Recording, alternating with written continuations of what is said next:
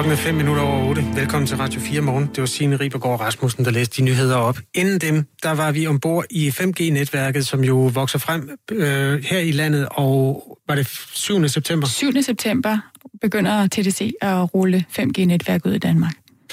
Det har givet nogle sms'er, både, lad os sige, fra begge lejre. Raja skriver, jeg glæder mig til at få 5G. Og så er der en, der ikke har underskrevet sig, og sendt en sms, og den er bare helt, som den skal være. Den lyder sådan her. Hvis 5G er farligt, vil Statsradio 4 alligevel ikke fortælle det. Det må de ikke for deres chef, Mette F. Citat slut. Ja, øhm, man kan sige, konspirationernes teorierne, de er øhm, i nogens optik det er en sandhed, der bliver holdt skjult, og i andres optik er det en, en lidt hvad skal vi kalde det, frygtsom indstilling til et stykke teknologi, som øh, nok skal komme uden at ødelægge folks liv. Øh, vi er delt i to lejre her, og øh, vi vil gerne høre fra begge lejre. Vi kan jo bruge nogle af de her indspark også, når det begynder at blive virkelighed i begyndelsen af september. Så skriv endelig ind, især hvis du er en af dem, der er et modstander, og måske ovenikøbet bange for 5G-netværket. Så skriver du på 1424. Start din besked med R4 og et mellemrum. Og Kasper, så kommer det her jo også netop til at handle om fakta. Hvad er fakta? Og øh, har man lov til sine egne fakta? Og hvad er virkelighed? Og det er jo sådan en debat, som kommer ned over rigtig mange forskellige emner, og den kommer også, når vi taler 5G. Det følger vi op på på Radio 4 morgen. Det er alternative fakta versus øh, videnskabelige fakta. Øhm, lige nu skal vi ombord i noget, som er mere håndfast. Det nye politiudspil blev præsenteret af regeringen i går. Den socialdemokratiske regering vil oprette 20 nye såkaldte nærpolitistationer for at bringe politiet tættere på borgerne og skabe mere tryghed. Fordi her kan man så, øh, når de kommer til at ligge øh, helt fysisk, møde en politibetjent personligt, eksempelvis når man vil anmelde en forbrydelse. Vi tjekker ind forskellige steder i landet og hører, hvad man synes om planerne. Blandt andet hos øh, Pelle Henning. Godmorgen. Godmorgen. Og Helsinge i Nordsjælland. En lørdag sidste sommer fik du et oprevet opkald fra din 16-årige søn, der havde fået stjålet sin telefon og punkt øh, til en privat fest i Hillerød. Du kontaktede politiet, som ikke havde nogen ledige vogne, øhm, og i stedet efterforskede du selv. Lad os lige høre, øh, altså hvad gjorde du på det tidspunkt der? Jamen, det var meget enkelt. Der er jo det, der hedder Find My iPhone på, på det system, og det vil sige, at vi kunne lokalisere telefonen ved, ved noget søgning igennem nogle haver og noget til et hus i øh, det vestlige Hillerød. Og øh, jamen, der gjorde jeg det, jeg satte min iPhone til at optage samtalen, for jeg var klar over, at jeg var i gang med noget selvtægt. Og så ringede vi på, hvor der var mor, der åbnede, og så var der en halvfuld søn ved siden af, som... Øh, øh, så jeg ikke kendte noget til min søns iPhone, men så han så trykkede på den knap, der fik den til at bimle, kunne vi høre den lå på hans værelse, og så måtte vi op og hente den. Hvad gjorde I med drengen? Ikke noget. Altså, han var fuld, og, og moren var en stor undskyldning for sig selv, og, og, og, og det er jo ikke min altså, opgave at, at, at straffe nogen. Altså, selvfølgelig var jeg oprevet over, at han havde stjålet min søns ting, men det havde nok ikke været givet mening for at snakke fornuft til ham. Det lå jeg moren op. Der er et fænomen, der hedder civil anholdelse. Øh, brugte du det? Det prøvede jeg dagen efter med, med de indvandrerdrenge, der havde taget min øh, søns boombox. Men øh, de fløj ud til alle sider. De var øje bjerg, men jeg kunne ikke gå efter tre drenge, der forsvandt ud til alle sider. Jo. Men øh, der råbte jeg civil anholdelse, men de var hurtigt væk. Alt det her, det er jo et stykke politiarbejde, du selv har lavet. Hvorfor gik du ikke til politiet? Det gjorde jeg jo. Det prøvede jeg jo mange gange. Det, altså, det, vi ringede jo flere gange den nat og bad dem om hjælp. Da du havde lokaliseret adressen, gik du så til politiet efterfølgende og sagde, at det var den der dreng? Jamen, øh, det kan jeg faktisk ikke engang huske, om vi har... Det kan jeg ikke engang huske. Altså, det, altså så, så, så meget råd det ikke i min øh, virksomhed, tankevirksomhed, det gør det ikke. Så jeg kan ikke huske, om vi har meldt det. Det, det, det tror jeg ikke. Pelle Henning øh, fra Helsinge i Nordsjælland. Øhm, giver det ikke bare god mening, for eksempel sådan en situation, hvor det handler om en iPhone, som øh, en fuld dreng har taget, at det er sådan noget, som, som vi måske kan klare selv, og at politiet netop ikke bruger kræfter på den slags småsager, hvis man kan sige det sådan? Øh, jo, altså hvis alle reagerer lige så nøgter, som jeg gør, og ikke øh, begynder at vold og andre ting, så, så, øh, så kunne det nok løses. Nej, selvfølgelig har vi politiet til det, og det betaler vi vores skatter for, og, øh, og, og politiet skal klare sådan nogle ting. Altså, øh, det mener jeg helt 100 procent. Selvfølgelig skal vi ikke selv klare den slags. Det her er regeringens nye udspil om nærpolitistationer, som er sat i verden blandt andet for at gøre mennesker mere trygge. Tror du, at det vil gøre dig mere tryg, eller du og din familie, hvis man placerer sådan en i nærheden af Helsinge? Altså nej, det tror jeg sådan set ikke. Altså nu har jeg ikke læst det der forslag, men altså det er umiddelbart har hørt på P4 her til morgen. Det er noget med tre timer øh, øh på en station, der, der er ligesom åbenbart er en eller anden lokal station, men det giver jo hverken fra eller til, eller tryghed, eller noget som helst. Og hvis det ikke er de samme mennesker, der er tilknyttet, og de kan jo ikke nå at åbne øh, computeren, inden de skal lukke den igen og køre igen. Altså, men det er kun noget, jeg siger ud fra det, jeg har hørt på P4 her til morgen, men mm. hvordan det egentlig rigtig ser ud, det ved jeg ikke. Nej, du skulle nok have hørt Radio 4 i stedet for, så kunne vi have fortalt en sten i sagen for dig. Ja, ja. Ja, nej, Pelle Henning, ja, det vi ved er, at øh, de 15 timers åbningstid er i hvert fald noget af det, der deler vandene i forhold til, øh, øh, hvordan den bliver modtaget rundt omkring. Det er en minimums åbningstid, og så ligger det der i, at der skal være fem øh, betjente tilknyttet. Øh, alt i alt er der en plan om 150 ekstra politifolk, som er en del af pakken med de der 20 bygninger, som altså kommer til at ligge rundt omkring. Um, ved du hvad, du skal have tak, fordi du var med i Radio 4 morgen og beskrev det stykke politiarbejde, som du lavede på egen hånd i Nordsjælland, da I var udsat for tyveri. Tak for må, jeg lige, må jeg lige tilføje, når nu vi snakker om lokalstationer, ikke? så er det imponerende, ja. at man når kigger på et kort over Nordsjælland, sætter en finger midt i Helsingør og siger, at det er vores lokals, eller vores Nordsjællandsstation, og siger, at den ligger centralt.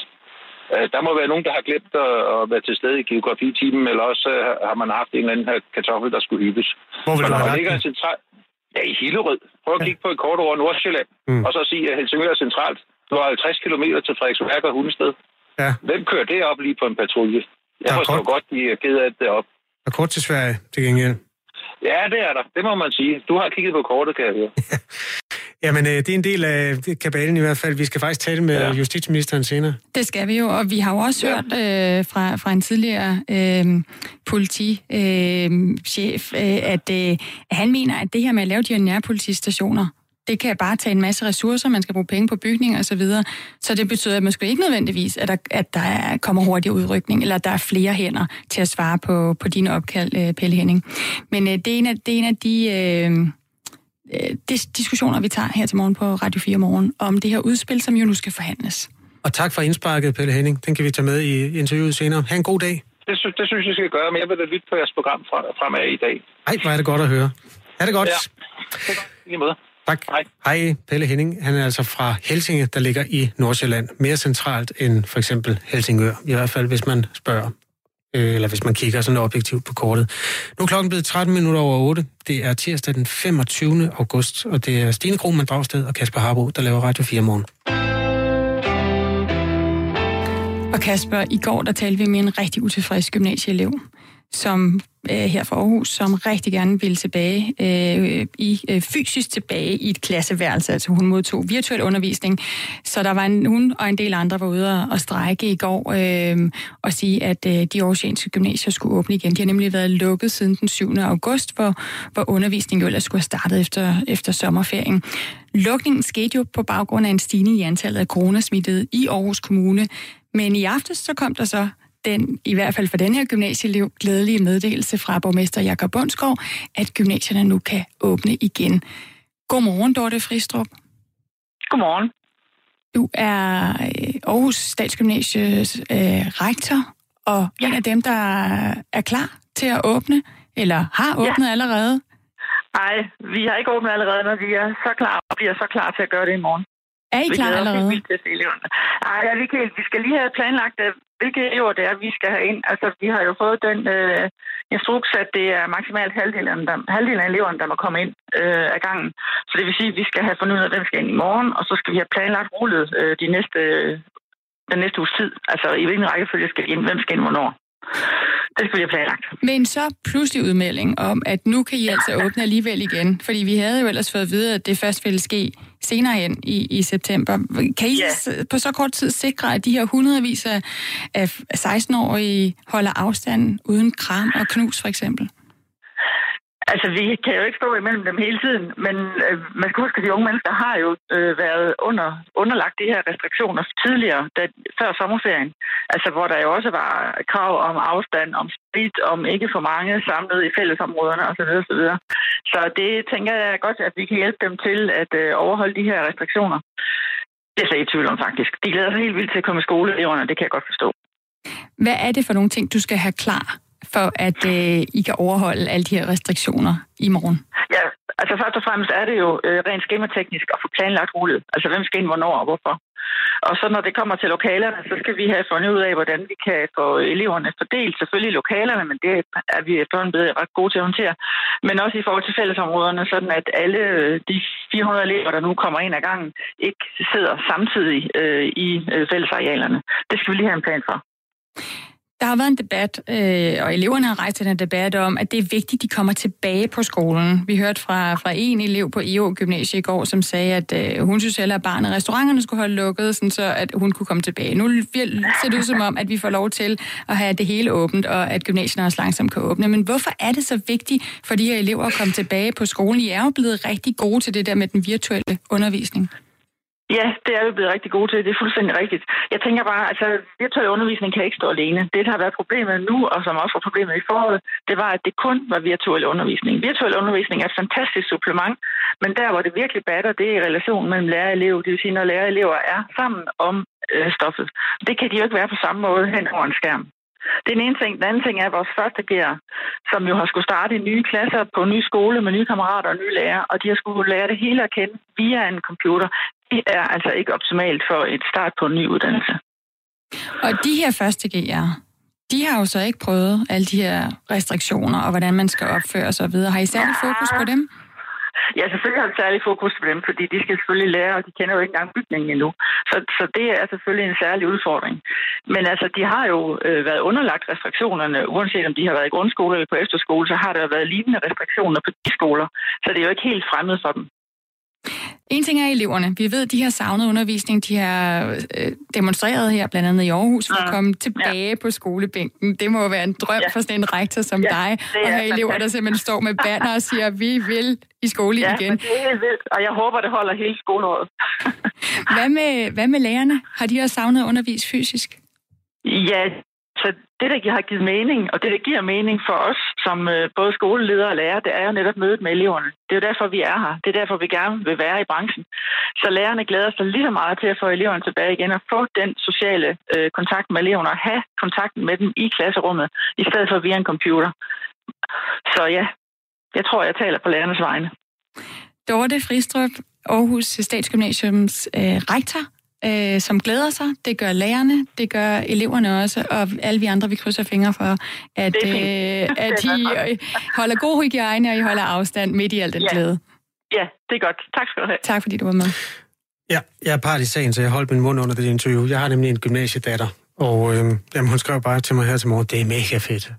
Ja. De skal i første omgang, hun er anden gear, de, skal, de kan komme til at gå i skole hver anden dag, helt fysisk frem til den 4. september, som jo var den dato, der var meldt ud for en øh, sådan officiel genåbning. Nu laver man altså en hurtigst mulig genåbning øh, i en eller anden tillæmpet øh, form. Og Kasper, det jeg så synes, der er så interessant ved, at hun skriver, det er mega fedt, det er jo, de har jo godt kunne se hinanden socialt, de her øh, gymnasieelever. Man kunne godt have troet, at det var det, der var det vigtige for dem i forhold til at, at være på gymnasiet. Det var den, de sociale relationer. Men det her, det handler vel om, at de bare gerne vil tilbage på skolebænken igen. Det tror jeg, og så tror jeg virkelig også, det er opslidende at sidde øh, med hovedet ind i en computer så mange timer i døgnet. Altså, det ved vi da selv, når, når man har siddet der og kigget ind i skærmen en hel dag. Det er ikke, øh, det er ikke sundt for nogen. altså, jeg kan da godt forstå, at de bare trænger til at få noget rigtigt liv. Og det der med, om de kan finde ud af øh, sådan noget med retningslinjer, det tror jeg altså godt, de kan. Unge mennesker, de kører meget mere bus, end du og jeg gør, fordi vi har jo biler, som nogle voksne mennesker som os. Så de er jo vant til at bruge mundbind også. Altså, der, der de spritter af. Det skal sgu nok gå, Stine. Du er optimistisk, til trods for, at øh, det er blandt nogle af de unge, vi har set en, en uh, smittestigning uh, de sidste par uger. Det er mennesker i 20'erne, der tegner sig for den største stigning. Det er jo ikke dem, der går på gymnasierne. Det er selvfølgelig rigtigt. Vi krydser fingre. Klokken den er 19 minutter over 8. Ja, øhm, nu skal vi en tur til den store krig på Balkan, som udspillede sig i 1990'erne. Den jugoslaviske borgerkrig, som den hed, opkaldt efter det land, der ikke eksisterer længere, som blev splittet i ja, Kroatien, Serbien osv. Og øh, den har jo også sat sine spor i Danmark, blandt andet fordi en masse mennesker, flygtninge, kom hertil, og efterkommere af dem øh, bor her stadigvæk. Den trækker også spor rundt omkring i Europa, fordi i Haag, der starter i dag appelsagen mod den dømte krigsforbryder Ratko Mladic, også kendt som slagteren fra Bosnien, som i 2017 blev idømt livstid for en massakre, der skete under Balkankrigen her. Øh, Thea Sindbæk Andersen er balkanforsker og lektor på Institut for Tværkulturelle og Regionale Studier ved Københavns Universitet, og vil gerne hjælpe os med at forstå den her sag. Godmorgen, Thea Sindbæk Andersen. Godmorgen. Den her sag er øhm, Srebrenica-massakren, som den blev kaldt. Hvorfor er den speciel? Den er speciel af virkelig mange grunde. Først og fremmest er det jo en, øh, en fuldstændig vanvittig begivenhed. En stor massakre, hvor øh, 8.000 unge mænd og drenge, civile, bliver massakreret af en militær styrke øh, og begravet i massegrave og gemt rundt omkring. Øh, og det, der er så vildt ved det, er jo også, at det, det nærmest foregik, mens, øh, mens øh, FN øh, og verden så på, mens vi havde øh, lovet, at Srebrenica ville være en sikker zone øhm, og havde FN-soldater derude for at beskytte de der mennesker, som jo var flygtninge fra andre områder i Bosnien, hvor de var flygtet fra øh, den bosnisk-serbiske hærs øh, altså, øh, angreb og etnisk udrensning af de her mennesker. Så, øh, så det, det er en, en meget voldsom begivenhed. Balkan på det tidspunkt var et meget kompliceret kort, både af nogle stater, og så er der nogle, som det hedder, bosniske serber, altså øh, etniske serber, som holdt til i Bosnien, og det var der, han øh, hører til. 77 år er han i dag, Ratko Mladic, som øh, var general i hæren der. Han blev pågrebet for ni år siden og har gennem alle årene kategori, kategorisk afvist beskyldningerne. Hvor gode er beviserne mod ham? De er stærke. De er meget stærke, og han er jo altså også dømt. Han er faktisk dømt for, øh, for folkemord, udover for forbrydelser mod menneskeheden og, øh, og, og etnisk udrensning og alle de her ting. Men folkemord er en, altså en meget voldsom dom, og den kræver øh, vældig stærke beviser, og den kræver også beviser for intention om reelt at fordrive og udrydde og, og, og myrde mennesker og menneskegrupper øh, som grupper. Ikke? Så, så det, det er stærke beviser, der ligger bag. Øhm, og det, man kan også sige, altså vi kan jo huske billederne af ham. Altså, man kunne, man, vi så jo i, i medier, hvordan Mladic gik rundt som militær leder. Han var den, den strategiske, praktiske øh, militære leder af, af, af, af den, af den bosnisk-serbiske hærs øh, aktiviteter i, i Bosnien i de der år. Så der er, der er, altså, der er meget lidt tvivl om, at han, at han har ansvar for det her. Jeg kan huske nogle af de optagelser på et, et, et øh, program, som blev sendt på Danmarks Radio. Jeg tror, det hed Skrig fra graven, eller sådan noget hvor man ser ham, øh, lederen af de der militære styrker, som øh, står over for en af... Altså, der var jo FN-soldater, som skulle passe på lokalbefolkningen i området. De har bare ikke mandat ja. til at gøre noget som helst. De var under ledelse af, hvis jeg husker rigtigt, en hollandsk øh, general, som stod der med sin blå FN-barat på og, og, og så helt fortvivlet ud, mens Ratko Mladic, som var en enormt øh, selvglad mand, han, han stod sådan og tronede nærmest og forklarede, at nu, nu skulle de nok tage sig af, øh, af den her by. Og det, der så kom ud af det, var altså, at 8.000 civile blev dræbt. Det, det, var, det var jo helt vanvittigt, men det er jo samtidig, som du siger, det, det er jo altså dokumentationen i, i retssagen. Hvorfor er han ikke dømt for længe siden? Men det er han jo også. Øhm, han er det her er hans, er hans appelsag, ikke? Det har man, man har jo ret til at, øh, Men hvordan kan tage at, at sagen og få den efterprøvet igen. Ja.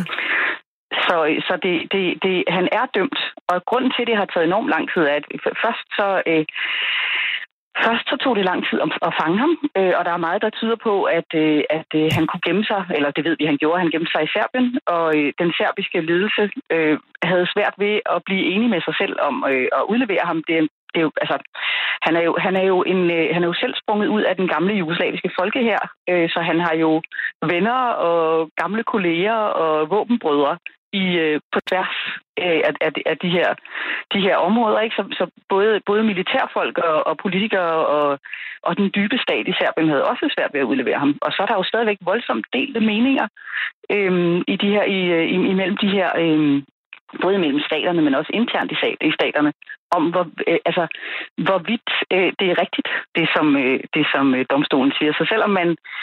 Altså, jeg er ikke i tvivl om, at, at domstolen øh, dømmer velbegrundet. Men, men der florerer jo en, en omfattende kritik af den øh, i Serbien og i de serbiske dele af Bosnien, det der nu hedder Republika Srpska, hvor man simpelthen ikke rigtig tror på, at, at, at dommen, dommene er fair, så man vil modsige dem på alle mulige måder og sige, at de er, de er antiserbiske, eller de ignorerer alle de forbrydelser, som blev begået mod serbere, som jo virkelig også var tilfældet. Så det betyder, at, at, øh, at, at der er tvivl om det, og, øhm, og derfor så, øh, så har det også taget lang tid dels at få dem udleveret, og så skal den jo laves grundigt, sådan mm. en, øh, en international retssag. Man kan jo ikke, man kan jo ikke suske med sådan noget, det er jo simpelthen så vanvittigt vigtigt. Thea Sindbæk Andersen, altså Balkanforsker øh, og, og lektor ved Institut for Tværkulturelle og Regionale Studier på Københavns Universitet.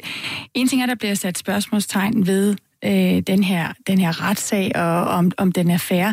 Der er jo også blevet sat spørgsmålstegn ved hele massakren, øh, om den, altså der har været øh, en officiel benægtelse af folkedrabet, før man gik ud og, og ligesom anerkendte efter voldsomt internationalt pres. Hvordan kan det overhovedet gå til?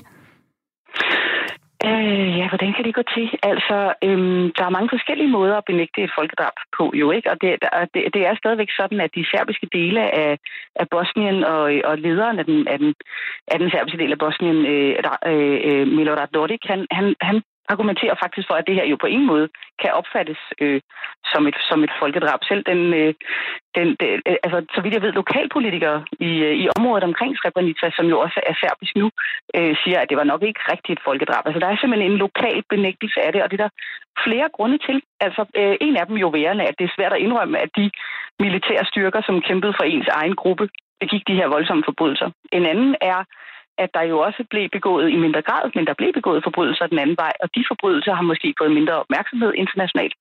Og så er der jo den her med, ofte når, når det bliver afvist, at det er et, et, et folkemord, så, øh, så er det også fordi folk siger, jamen der skete også alle de her andre ting. Det man kalder what about this, ikke? Så begynder man at tale om, om, om alle de andre omstændigheder, som, som ikke bliver talt nok om. Og så er der jo hele, øh, altså hele den, den militære enheds egen indsats for at skjule det her. Ikke? De har jo flyttet rundt på de her øh, de her massegrave for at forsøge at skjule dem, for at, at forhindre, at de er blevet opdaget. Alt det her, det er jo altså noget, der sker i vore dage. Det, altså, det var ubegribeligt nok for 26 år siden, da man fandt ud af, at der var koncentrationslejre, der var folkedrab og alt sådan noget, som man troede hørte øh, 2. verdenskrig til. Nu er der jo så en eller anden form for færnis henover. Der er fred på Balkan, og det, øh, det, der hedder Jugoslavien, er splittet op i nogle forskellige lande. Men man kan også godt mærke spændingerne stadigvæk, når man, når man er der. Jeg kan huske, at jeg var i Kroatien for to år siden, og noget af det første, man, man opdager, det er, at det hedder det ikke den jugoslaviske borgerkrig. Der kalder man det Liberation War, altså frihedskrigen. Fordi de rykkede sig fri. Ja, den, den, den, den, den fædrelandskrigen ja. hedder den, ikke? Og det, øhm, og det, det, det, jeg egentlig bare vil spørge om, det er, altså, hvordan oplever du det? Altså, at, øhm, at der er så, hvad skal man sige, så store spændinger stadigvæk på Balkan Hvordan i Europa? Det? Altså, øhm, jeg vil jo, øh, lige, lige en ting til det her med, hvad krigen hedder og sådan noget. Det er jo, man deler jo krigen op i flere forskellige elementer. Så det er krigen i Bosnien og krigen i Bosnien. Det er krigen mellem den jugoslaviske her og de kroatiske styrker, som man kalder den store fæderlandskrig, og som bliver set som en befrielseskrig. Ikke? Hvad mm. man måske også kan argumentere for, den er, også selvom der jo stadigvæk er omstridte sider af den jeg synes, jeg synes, der er flere ting at sige til det. For på den ene side, så synes jeg jo ikke, at det er mærkeligt, at det øh, tager vældig lang tid for lande og folk at, at komme overens med så voldsom en, øh, en krig, som det der var hvor der jo som sagt blev begået meget, meget voldsomme forbrydelser, både af, af regulære militære enheder, som var dem, som blandt andet Ratko Mladic stod for, men jo også de her kriminelle paramilitære grupper, som jo udnyttede krigen, og i samarbejde med de, de konventionelle hære jo også udførte voldsomme forbrydelse. Så der er jo altså der, der er nogle rigtig dybe sår, som det tager lang tid at, at, øh, at lappe på, og man kan sige, det hjælper på ingen måde det her med, at man har meget forskellige opfattelser i krigen, og de mennesker, som mistede deres kære i, i Srebrenica, må jo se på, at andre at andre dele af Bosnien simpelthen nægter, at, at det her skete. Det er jo et, et, et ekstra sår oven i, i det andet. Så jeg synes ikke, det er mærkeligt, at der er voldsomme spændinger i det, og at man må man må give det lang tid, for, for at det ligesom kan, kan falde til ro. Altså, de, sådan, nogle, sådan nogle sår mm. stikker dybt, og det kræver jo også noget genopbyggelse af tillid. Men når det er sagt, så er der jo også noget med, jo mere... Øh, altså, det er jo også noget med, at de her stater nu er bygget på en nationalistisk logik. Altså, mm. den, her, den her etniske udrensning handlede jo om at realisere etnisk rene stater Øhm, og, og nationalisme er jo noget, som vi kæmper med overalt i, i Europa, og som vi ser blomstre op mange steder. Og jeg tænker, at man, man må også se det her som en advarsel om, hvad der sker, hvis man insisterer på etnisk rene stater og er villig til at bruge militære midler og bryde med menneskerettigheder og folkeret for at opnå de her politiske idealer. Øhm, og det er jo altså så også politiske idealer, som er til stede, såvel i Kroatien som, som, som i resten af det tidligere Jugoslavien og mange andre steder i Europa, måske også i Danmark. Lad os parkere den der, øh, Thea Sindbæk Andersen. Tak fordi du var med her i Radio 4 Morgen. Selv tak. Balkanforsker, altså i anledning af sagen, som i dag starter appelsagen mod Ratko Mladic. Nu er der nyheder med Signe Borgård Rasmussen.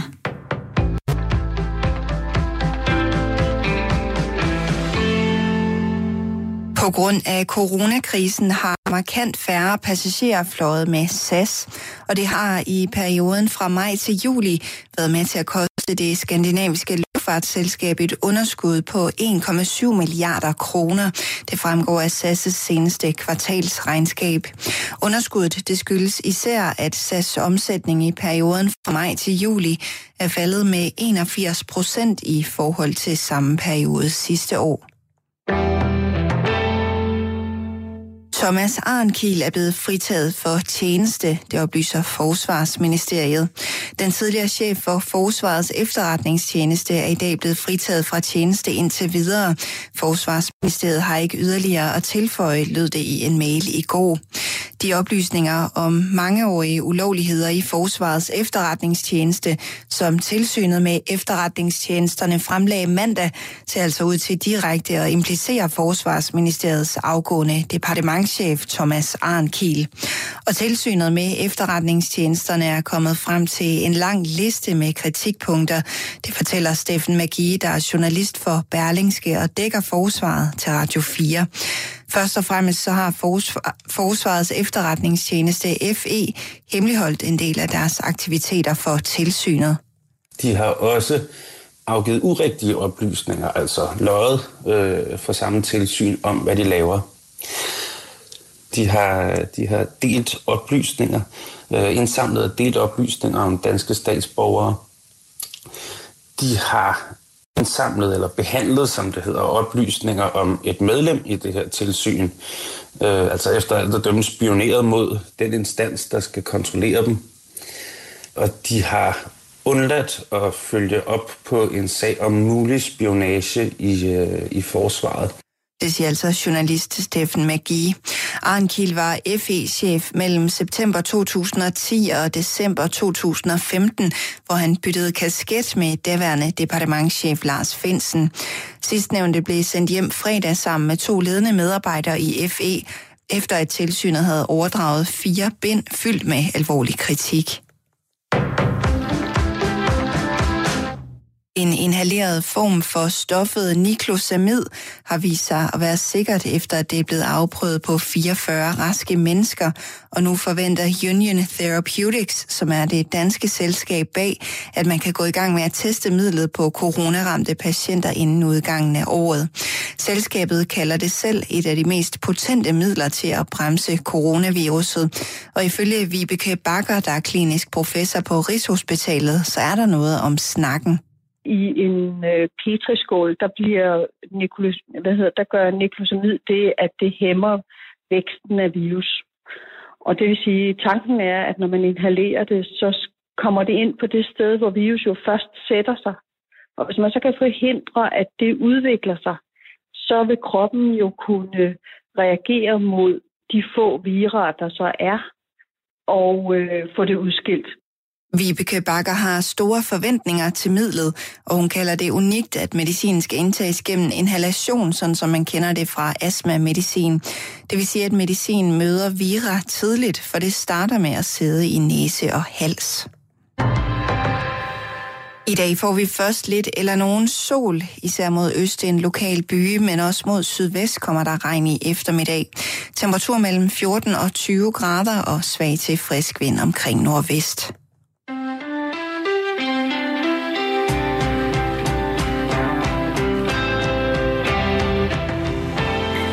Så blev klokken 26 minutter i 9 på denne tirsdag, hvor du lytter til Radio 4 morgen. Det er Stine Krohmann Dragsted og Kasper Harbo, der er i studiet den her morgen, hvor vi har sat og bliver ved med at sætte rigtig meget fokus på det politiudspil, der er kommet, som nu skal forhandles. Vi snakker med Nick Hækkerup lidt senere, justitsministeren.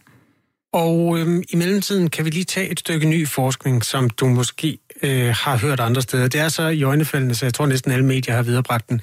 Sagen er den, at nogle forskere har fundet på at male øjne på bagdelen af en ko. Det giver mening i Afrika, fordi hvis man har en ko gående der, så er der stor risiko for, at løven kommer og tager den. Løver har det bare med at fravælge køer med de her numseøjne af en eller anden grund. Og øhm, vi har spurgt zoolog ved Zoologisk Have i København, Michael, Mikkel Stelvig, om, hvorfor løver er så dumme. Altså, det kød, de gerne vil spise, er repræsenteret i skikkelse af en ko, som de normalt vil spise og overfalde og tage sig af med øh, grusom øh, adfærd, som løver nu er. Men hvis der er øjne på numsen, så lader det være. Hvorfor?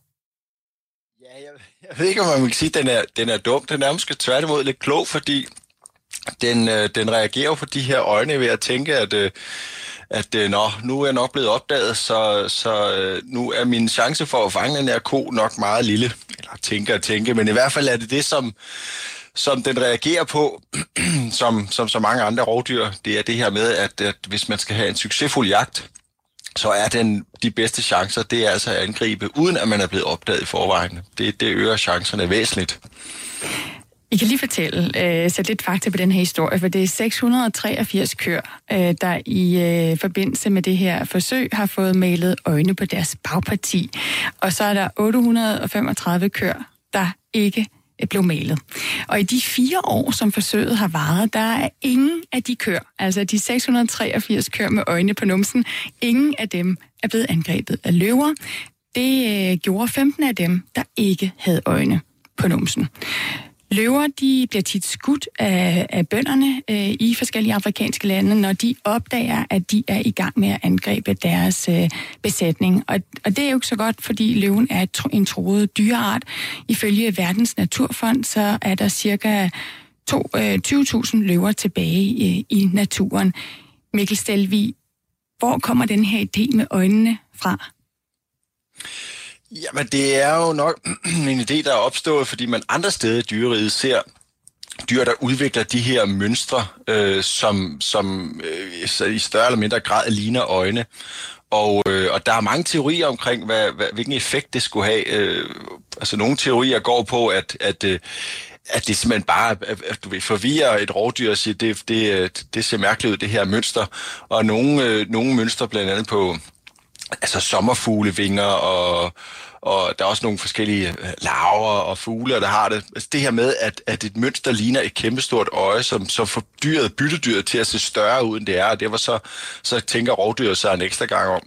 Øh, og så er der altså det her med, specielt for de store øh, katte, rovdyr, som jo primært angriber ved at, at ligge i baghold og, og lægge skjult og lave overraskelsesangrebet. Altså, hvis, hvis de føler sig opdaget, hvis de føler sig kigget på, så, øh, så, så vil de nok ikke rigtig angribe, fordi så er chancen for, at, at det her angreb øh, går godt, den er, den er meget, meget lille. Så, øh, så det er nok det, der er ideen bag at, at hvis, man er, hvis der både er øjne foran og bag i, så er der ikke rigtig nogen sider, som, som gør, at rovdyr sådan kan, kan, kan lave et decideret bagholdsangreb. Jo. Hvis du lige har tændt for Radio 4 morgen, så skal du vide, at vi er dykket ned i et nyt stykke forskning, der viser, at hvis du tager din ko og maler øjne på røven af den, så vil løven ikke spise den. Jeg forstår stadigvæk ikke, Mikkel Stelvi, zoolog ved Zoologisk Have i København, hvorfor den er bange for... Altså, en ko har jo i forvejen øjne. Det har antiloper også, når den nedlægger dem. Hvorfor er den bange for øjne? Jamen, den er sådan set heller ikke bange for den, og nu siger du, at øjnene forhindrer øh, løven i at spise koen. Det, det tror jeg sådan set ikke, den gør, hvis, hvis først koen den, den ligger ned og, og, og kan se ud, som om den ikke kan løbe sin vej. Det, det drejer sig om, det er, at, at, øh, at det er faktisk øh, temmelig svært for en løve at fange en ko, eller en antilope, eller en gnu, eller hvad det nu kan være.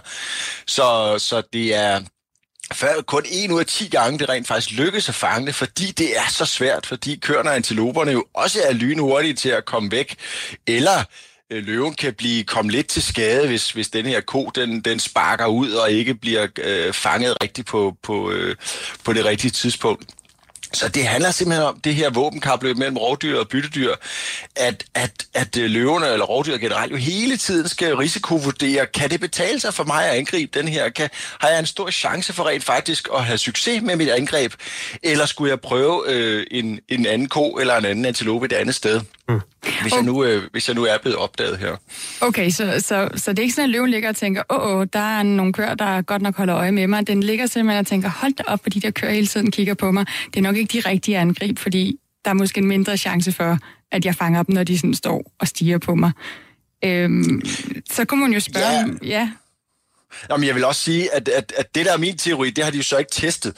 Men, men, men jeg vil påstå, at hvis, hvis en af de kører til trods for, for øjne på numsen, øh, begynder at halte lidt, eller ser syg ud, eller, eller er syg for den sags skyld, og, og viser svaghedstegn, så er der en lang, lang større chance for, at løven angriber alligevel. Altså, så, så kan den godt vurdere, at til trods for, at konen har, i, lad os sige, godsøjen har fået øje på den, øh, så, så er risikoen for, eller chancen for at fange konen jo langt større, hvis den er svag eller halter eller et eller andet. Og så tror jeg sådan set, at løven angriber alligevel. Så det, på den måde er den ikke bange for øjnene.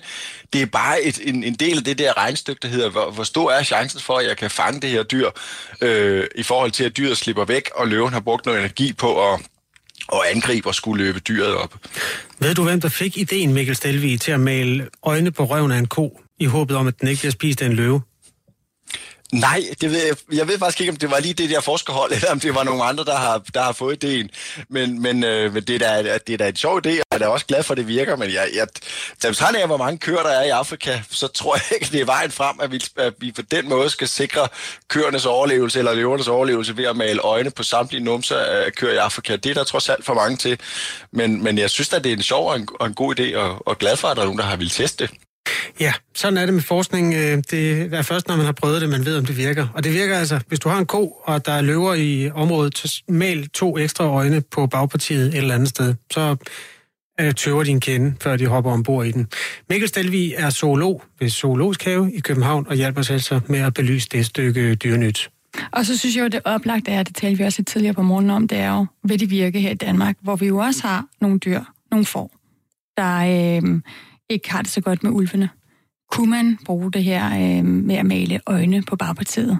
Sådan så, at ulvene tænker, ah, det der får, det stiger godt nok på mig. Jeg tror, at øh, jeg laver lige en afvejning her. Ej, det er nok ikke det, der jeg skal angribe. Det forsøger jeg gerne øh, se for mig. Jeg vil gerne øh, følge det her på Radio 4 morgen. Tag det, hvis du kan bruge det. Det stykke forskning, du hører det her først hos os. Klokken er 8.42. Vi øh, er ved at tage luft ind til, at vi skal interviewe justitsminister Nick Hækkerup om udspillet, som indebærer, at politistationens øh, skaren skal udvides med 20 lokal politistationer, som alle sammen vil være bemandet med minimum fem mand det er jo den del af udspillet, vi fokuserer på her til morgen. Vi skal lige sige, at der, der er øh, selvfølgelig andre dele i det udspil, men, men som, som handler om, at der også skal være en stor efterforskningsenhed, Rigspolitiet skal der skæres ned på osv. Vi fokuserer på det her med øh, nærheds politiet, fordi det er også ligesom er det, der er blevet lagt vægt på i, i udspillet. Øh, nærhedsreform af politiet hedder det simpelthen. Og overskriften er, at der skal skabe større tryghed. Og så er det jo et interessant øh, spørgsmål er der overhovedet problemer med tryghed øh, hos befolkningen. Vi har talt med nogen, som har følt sig utrygge, fordi de har været udsat for kriminalitet, men kriminaliteten er faktisk faldet. Så en ting er, at, at de, det mindre antal danskere, som bliver udsat for kriminalitet, som måske utilfreds med den måde, politiet svarer dem på, men generelt, så er vi som danskere altså ret trygge. Og hvad er det så lige, de her øh, 20 nærpolitistationer øh, skal gøre? Og hvor meget mere trygge skal vi være? Der findes selvfølgelig eksempler på grælde, øh, skal vi kalde det fejlbehandlinger, som er foregået i politisystemet. Vi har blandt andet talt med Mads, som jo havde siddet og gemt sig i et skab, mens der var indbrud, og han fik det gode råd, at hvis han bare blev deroppe på første salen, så skulle det nok gå, så stak øh, 20 af før eller siden. Det var øh, et stykke politiforretning, som ikke var så vellykket. Men generelt, som beskrevet, er der altså en vis øh, brugertilfredshed. Vi har jo også, talt, altså, vi har også hørt nogen udtrykke sådan en form for resignation i forhold til politiet. Blandt andet øh, uh, Handelsstandsforeningsformanden fra Assens, der sagde, at de nærmest ikke gad at anmelde det mere, når der var nogen, der stjal i butikkerne. Ja, og, og så er spørgsmålet jo igen, om de her nærpolitistationer vil hjælpe med det. Det er det, vi gerne vil høre. Nick Hækkerup, øh, hvorfor han, han mener det. Vi har jo også talt med en, med en tidligere politidirektør, som siger, at det handler altså ikke om, øh, hvor mange nærpolitistationer øh, man har. Det handler om, hvor hurtigt øh, politiet kan komme ud, når borgerne kalder. Og det er ikke sikkert, at det, at man får flere politistationer, gør, at, at politiet kommer hurtigere ud. Mens vi venter, det kan vi lige så godt indrømme, det gør vi, på Nick Hækkerup, så kan vi måske tage et par sms'er og lige få ryddet op i den. Der er lyttere, der har hørt med på det stykke zoologisk forskning, som vi beskrev for lidt siden. Altså mennesker i Afrika har taget deres bedste ko og malet øjne på bagdelen af den, fordi det får løver til at øh, holde sig i skinnet. Lad være med at, at nedlægge køerne og spise dem. Og sms'erne i den øh, afdeling kommer blandt andet fra Daniel, der skriver, det med øjnene fungerer også på mennesker. Nogle steder sætter man øjne op, hvor folk stjæler eller gør andre ting, man ikke ønsker. Effekten er, at folk føler sig overvåget. Det mindsker tyveri og dårlig adfærd. Med venlig hilsen, Daniel. Silas han skriver også ind, det er en sød historie med de kør med øjne bagpå, men det er nu en gammel teknik, i hvert fald hos mennesker. I lande med store øh, rovkatte, der har mennesker gået med masker i nakken, fordi de så også har øjne i nakken, og katte jager via bagholdsangreb.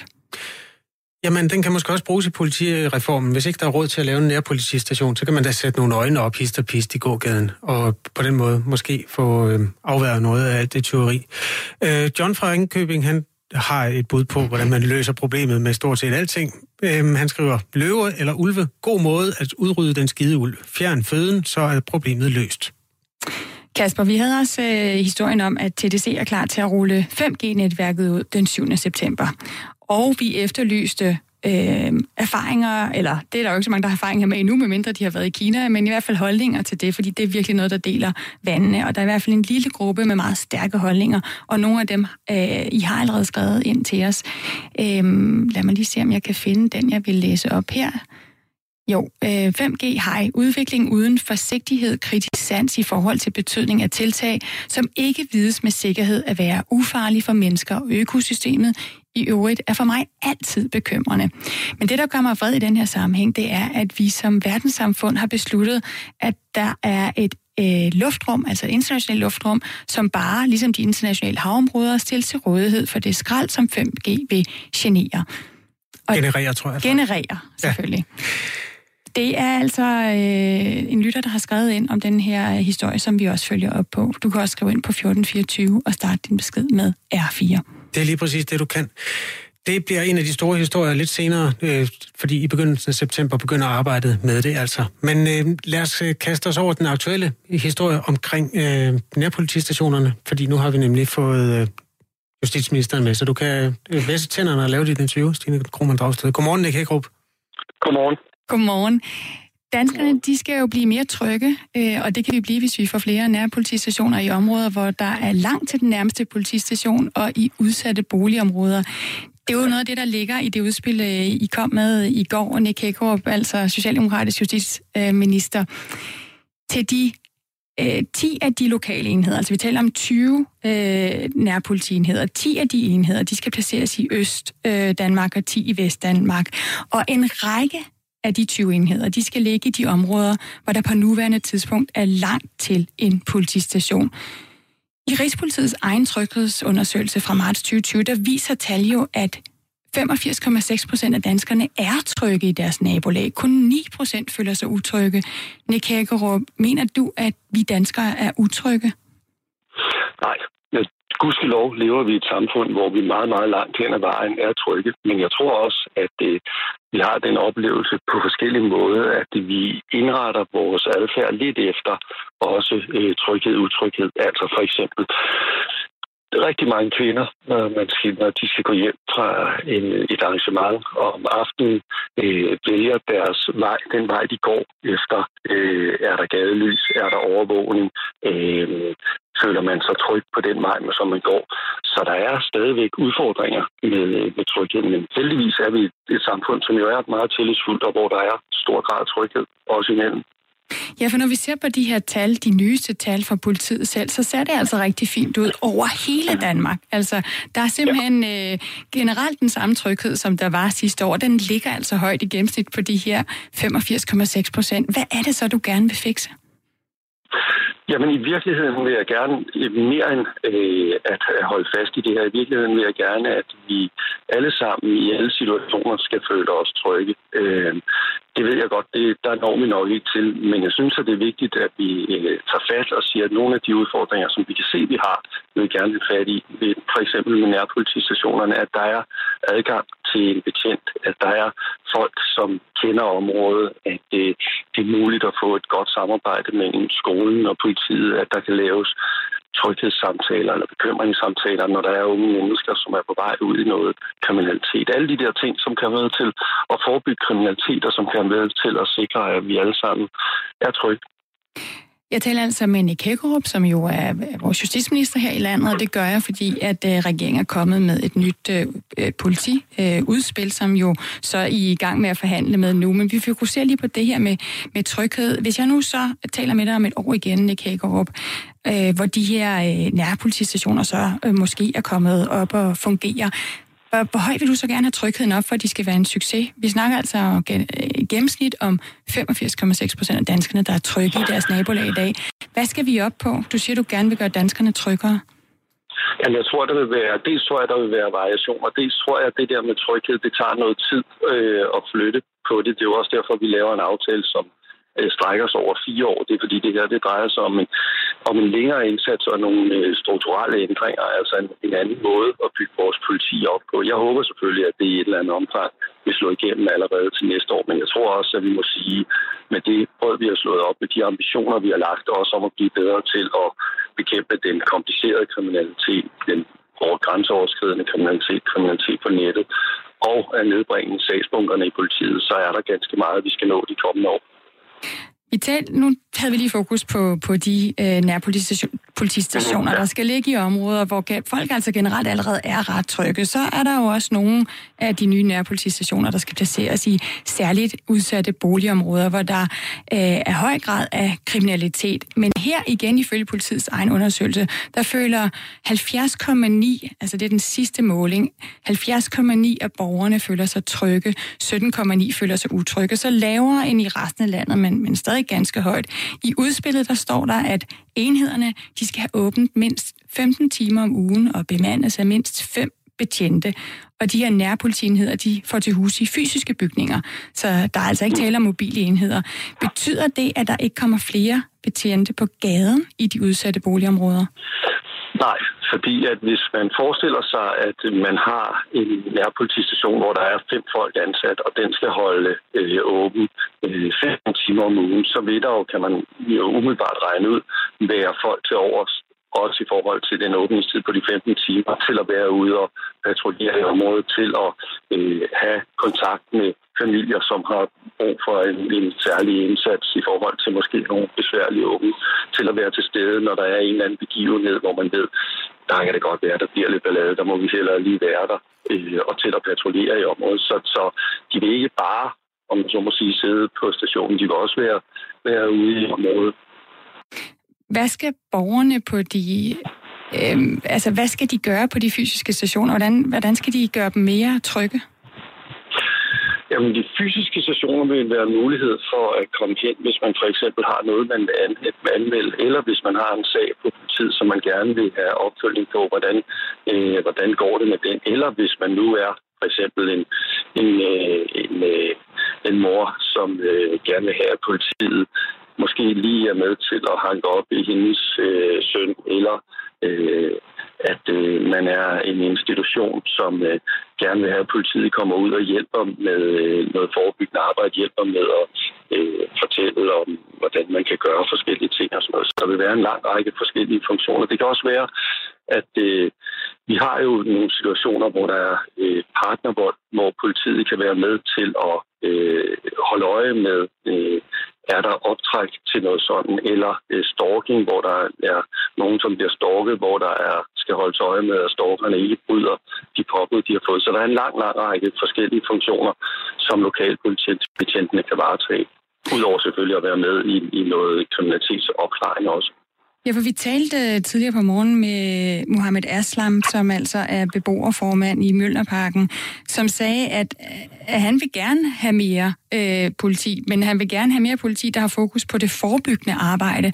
Og han stiller spørgsmål ved, om, om 15 timer om ugen i, i et øh, bemandet kontor med fem betjente, om det overhovedet kan give mere øh, en, en større forebyggende indsats hvorfor ikke have fokus på, på den forebyggende indsats i stedet for i de her udsatte boligområder? Jamen, det vil det i høj grad også være, som jeg sagde i svaret før. Det er noget af det, som vil være fokus for lokalbetjentene, er jo øh, det forebyggende arbejde. Og igen, det er jo ikke svært at regne ud, hvis man skal holde åben 15 timer om ugen, og man har øh, fem gange fuldtidsmand til det, så er der betydelige ressourcer, ud over også de 15 timer, som der er åbent. Ressourcer til at være til stede, øh, til at lave forebyggende arbejde, til at være med til at, at skabe tryghed. Øh, og så synes jeg jo, at, at øh, det vil da være helt fair at have den ambition, at dem, som bor i øh, områder, har samme grad af tryghed, som, øh, som vi har i den øvrige del af samfundet. Og der er jo, som du selv sagde med dit tal, et stykke vej over nu. Nick Hagerup, du har udtalt i forbindelse med det her udspil, at danskerne i højere grad skal kunne gå ned på den lokale politistation og få fat i politiet, at det skal være med til at skabe øh, tryghed. Jens øh, Kåsgaard, som har mange år erfaring som tidligere politidirektør, politidirektør for Midt- og Vestjyllands politi. Han forstår ikke, hvad det er for et politifagligt belæg, som I har lavet det her udspil på. Prøv lige at høre, hvad han sagde til os tidligere på morgenen. Det her det er jo rent politik. Det er jo ikke noget, der er, er, er, er, er der politifagligt er belæg for på nogen som helst måde. Men det er noget, som alle politikere har gået op i i lang tid. Så der, jeg tror, der, det kommer jo, fordi der er stor politisk uh, interesse for det her. Uh, og det er rent politik. Det er ikke noget med politifaglighed at gøre. Hvilket politifagligt belæg bygger du det her udspil med de 20 nærpolitistationer på? Jamen, jeg er ikke enig med ham i, at øh, det at putte 150 ekstra politibetjente ud i landet til at kunne øh, have forebyggende arbejde, til at kunne hjælpe med at opklare kriminalitet, at det er uden betydning for det politimæssige arbejde. Selvfølgelig betyder ekstra politibetjente, der bedre muligheder for, at politiet kan varetage deres opgaver, både med det forebyggende og med kriminalitetsbekæmpelsen. Og selvfølgelig betyder det da også noget, at man er til stede øh, ude lokalt, hvor folk færdes og lever deres liv. Men det er jo et spørgsmålet, altså, at det er vigtigt, at de er fysisk til stede i nærpolitistation, eller det er vigtigere, at politiet faktisk kommer, når borgerne kalder dem? Altså har I fokus på at bruge kræfter på at bygge de her, bemande de her bygninger og bruge pengene på bygningerne, i stedet for at måske have endnu flere betjente, der kan rykke hurtigere ud? Jamen det ene udelukker jo ikke det andet. Tværtimod er der jo en formentlig god synergi mellem det, at vi har øh, betjente ude lokalt, og den kendskab, som de opbygger til øh, området, til de folk, der er der, til dem, som der måtte være problemer med osv., og så muligheden for at gribe ind, når der er, når der er behov for det. Så den nærhed og den øh, værdi, det er øh, at, øh, at have et lokalt kendskab, skal jo regnes med ind i ligningen. Hvem er det, der har sagt til dig, hvem er det, der har vist dig et belæg for, at det her med at skabe flere nærpolitistationer, i stedet for måske at sikre, at politiet hurtigere rykker ud, at det kan skabe større tryghed? Jamen, ligesom I har talt med politidirektøren, så taler jeg jo også med masser af politifolk rundt omkring i landet, herunder også øh, lokalbetjent. Der er jo en del lokalbetjent, der har været fremme efter, at øh, udspillet blev præsenteret og sige, at det er den funktion, som de varetager, de er med til at bekæmpe kriminalitet. Og selvfølgelig jo ikke, de kan jo ikke gøre noget, som man ikke kan gøre bedre fra en, øh, fra en central enhed, men de kan gøre det på en anden måde, og de kan hjælpe til, at det, det lokalkendskab, som de har, vejer ind, og de kan være med til at lave bedre forebyggende arbejde, end det vi kan i øjeblikket. Og så jo nok så vigtigt, der er jo taler om nye ekstra ressourcer, som bliver tilført politiet, og det vil sige, at der er mulighed for at gøre noget mere og bedre end det, som vi har kunnet gøre indtil nu. Vi har også talt med David øh, Savsdal, som er politiforsker ved Center for Global Kriminologi på Københavns Universitet, og han siger sådan her. Der er ikke den helt store øh, evidens at finde inden for forskning, både fra ind- og udland. Det vil sige, at man kan ikke sætte en lighedstegn mellem, at man får mere nærpoliti og mindre kriminalitet. Man kan heller ikke sætte en lighedstegn mellem, man kan særdeles ikke sætte en lighedstegn mellem mindre, øh, kan man sige, mindre utryghed og øh, mere nærpoliti. Og det synes jeg jo er en kritikpunkt, som man bør øh, forelægge øh, Hækkerup og regeringen i hele taget, at øh, man er i gang med at bruge en masse penge på at skabe et nyt nærpoliti, øh, hvor man ikke rigtig har støtte til, at det faktisk bidrager med noget af det, som man jo argumenterer for, nemlig mindre kriminalitet og mere tryghed. Sonny Kægaard, justitsminister. Hurtigt spørgsmål. Vi har et minut inden, inden nyhederne. Hvilket videnskabeligt belæg har du for at lave det her udspil? Jamen, jeg tror sådan set, han har ret i, at hvis man øh, gør det klodset nok, så kan det nok lade sig gøre ikke at få noget ud af det. Men hvis man gør det begavet, øh, og gør det ordentligt og stopper de erfaringer, som der er rundt omkring i landet, så vil nærpoliti være betydning for den forebyggelse, vi kan lave, og den kriminalitetsbekæmpelse, vi kan lave, og dermed for den tryghed, som vi kan føle. Det sagde Nick Hækkerup, altså justitsminister øh, her i landet, som er kommet med et nyt politiudspil, som, som nu øh, skal til forhandling, blandt andet om vi skal have 20 nærpolitistationer i Øst- øh, og Vest Danmark. Og jeg kan lige sige, at øh, jeg skal lige sige tak for at være med, Nick Hækkerup. Selv tak, det var en fornøjelse.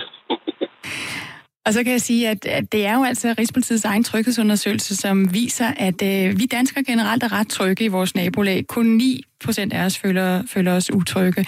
Men det er lidt noget andet i de udsatte boligområder.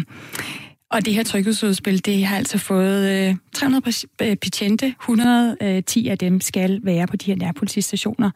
Nu kan du trygt regne med, at der kommer nyheder. De er med sine Ribergaard Rasmussen.